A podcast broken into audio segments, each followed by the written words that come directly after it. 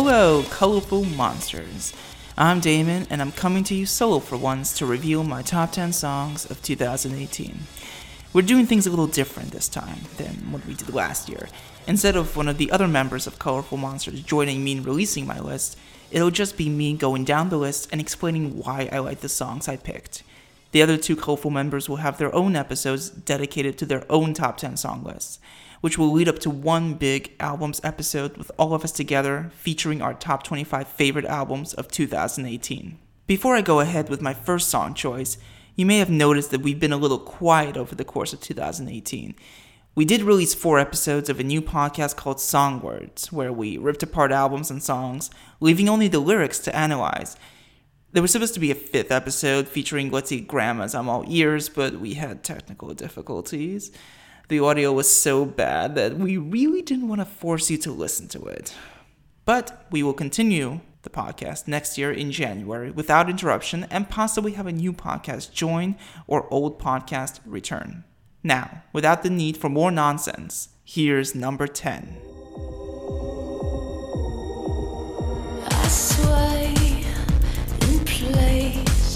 To a slow disco and a glass for the and bow for the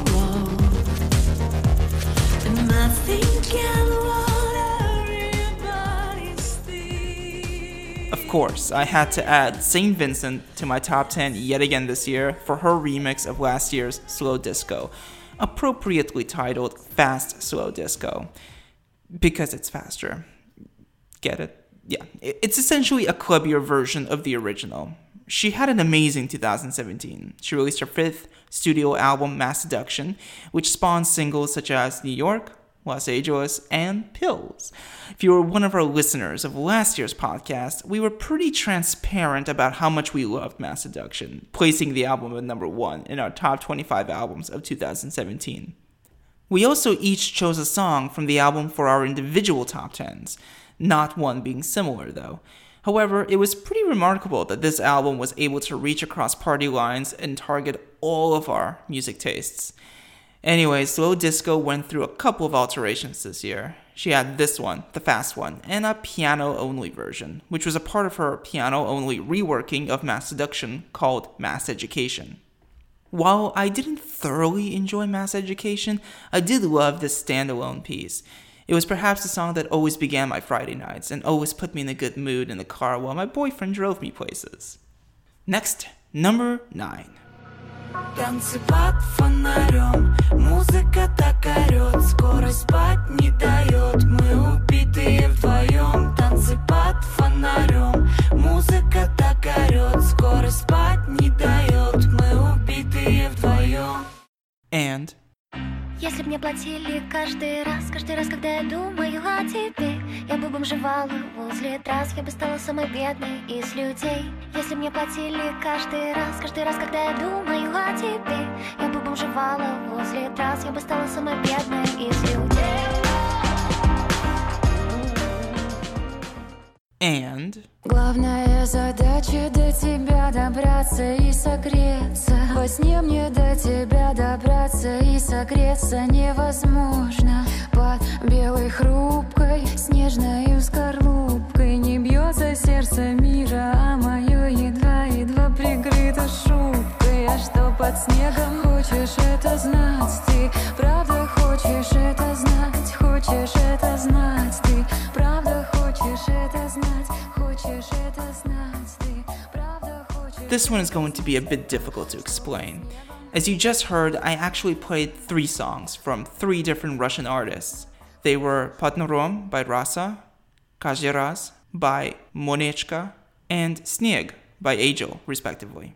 And I seriously could have played more songs.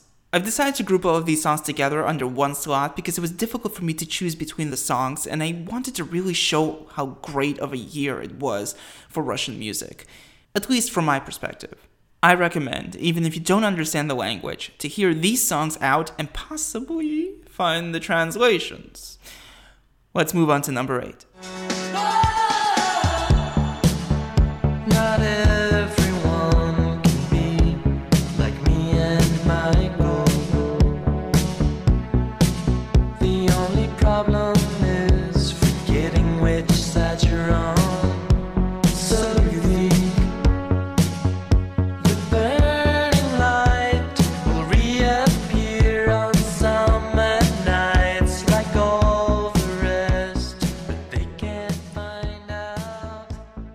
One's on the sweet side. MGMT's Me and Michael is an endearing song about love and friendship.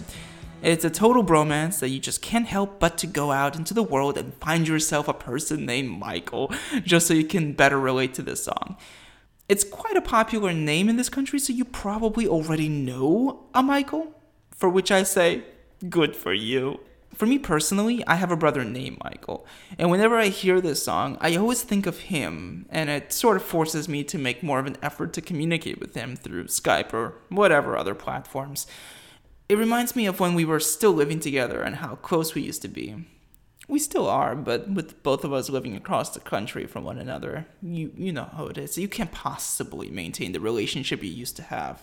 Let's do it at number seven. I guess it's something like a fun fair. Put gas into the motor, and boy, I'll meet you right there. We'll ride the roller coaster, cause it's true, baby. I've been saving this for you, baby. I need you to tell me right before it goes down. Promise me you'll hold my hand if I get scared now. I might tell you to take a second, The moment I heard that Troye Sivan made a so called anthem for bottoms everywhere, I already had a place for this song on the list.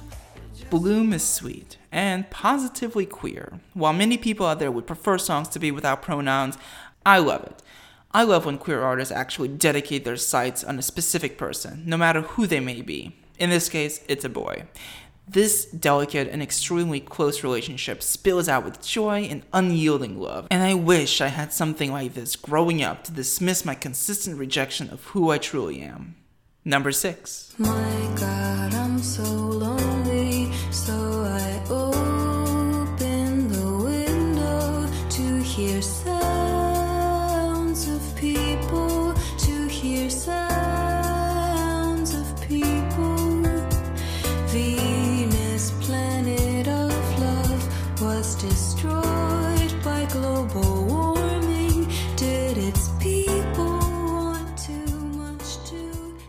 known Mitski's music for a little while, but this album is very different than her previous extremely indie work, specifically Nobody, which pushes disco against some light rock arrangements for an almost Daft Punk semblance.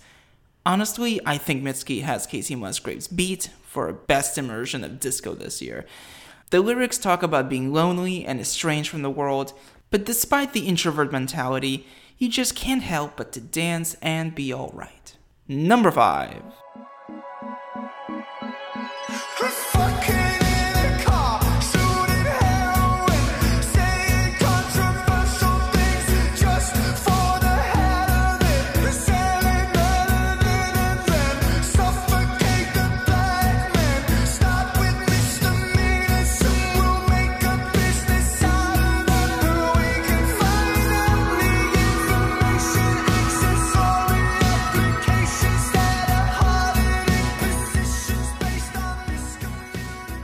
Never really gave the 1975 a chance, even when they released their first two albums. Sure, I really liked their Summery Chocolate single, but it wasn't until this album, A Brief Inquiry into Online Relationships, when I started to really notice them.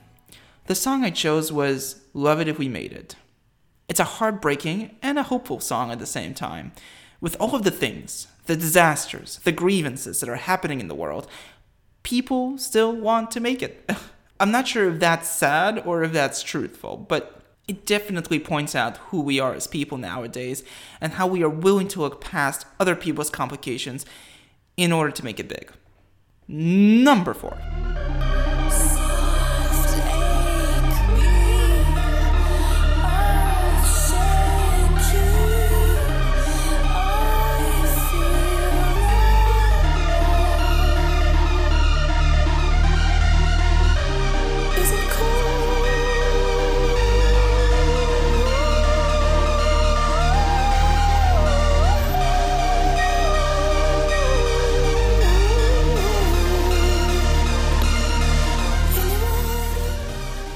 I had difficulties choosing a song from Sophie's debut album.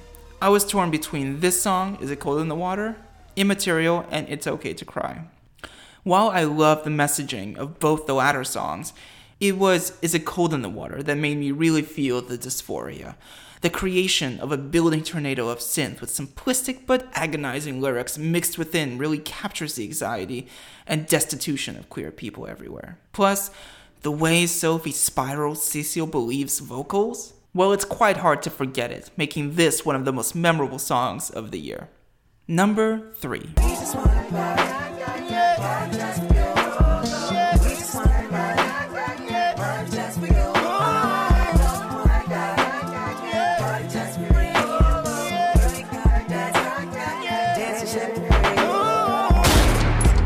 is America. Don't catch you slipping now. Don't catch you slipping now. Look what I'm whipping now. This is America. Don't catch you slipping now. Don't catch you slipping now. There was no way I would complete this list without the song that correctly addressed politics in this country, especially at a time as disorienting as this one. We here at Colorful Monsters try not to talk about politics or choose sides publicly, but we are for freedom and we are for equal rights, especially queer rights, women's rights, and the rights of people with color. And it wouldn't give our listeners any service if we didn't confirm how much we dislike this administration. This is America pointed out the madness with restraint and through strategic art. It was perhaps the only song this year that also had a music video that was as powerful as the song's messaging. I already wrote quite a bit about this song on colorfulmonsters.com, but for a song to convey a lot of problems within a few minutes in a thoughtful and planned out way is what really allowed the messaging of the song to formulate a conversation amongst the majority of the country at the same time. Number two.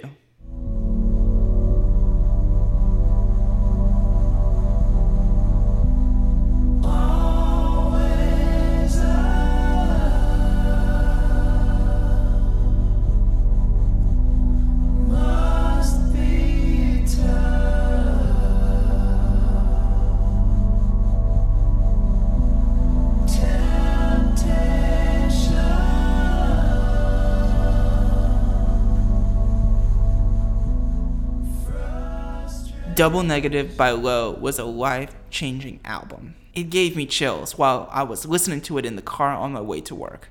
With all the frustration we have, that even some of the songs on this list point out, Always Up is the sitting down, is the falling to sleep, is the realization of how crazy our lives are and, and that we need to just stop. Like, really take a look and bring home a bit of reality. The short number of lyrics and the glacial, booming, long stretches of synth expresses that we're always up, but boy are we fucking tired. And finally, number one.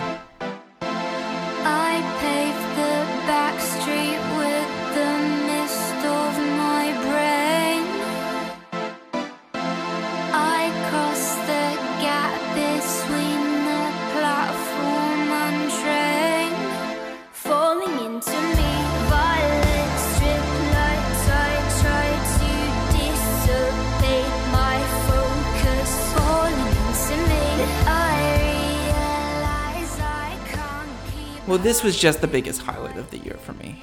As you can see, I was mostly attracted to songs that were discussing the current state of human behavior in the world. All these mostly angry songs about how things are being run and how you feel nothing but exhaustion from the mere thought of modernity.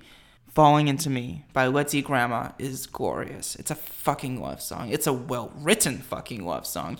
It's about being with a person who loves you, who wants to do everything with you, who doesn't limit you from being who you truly are.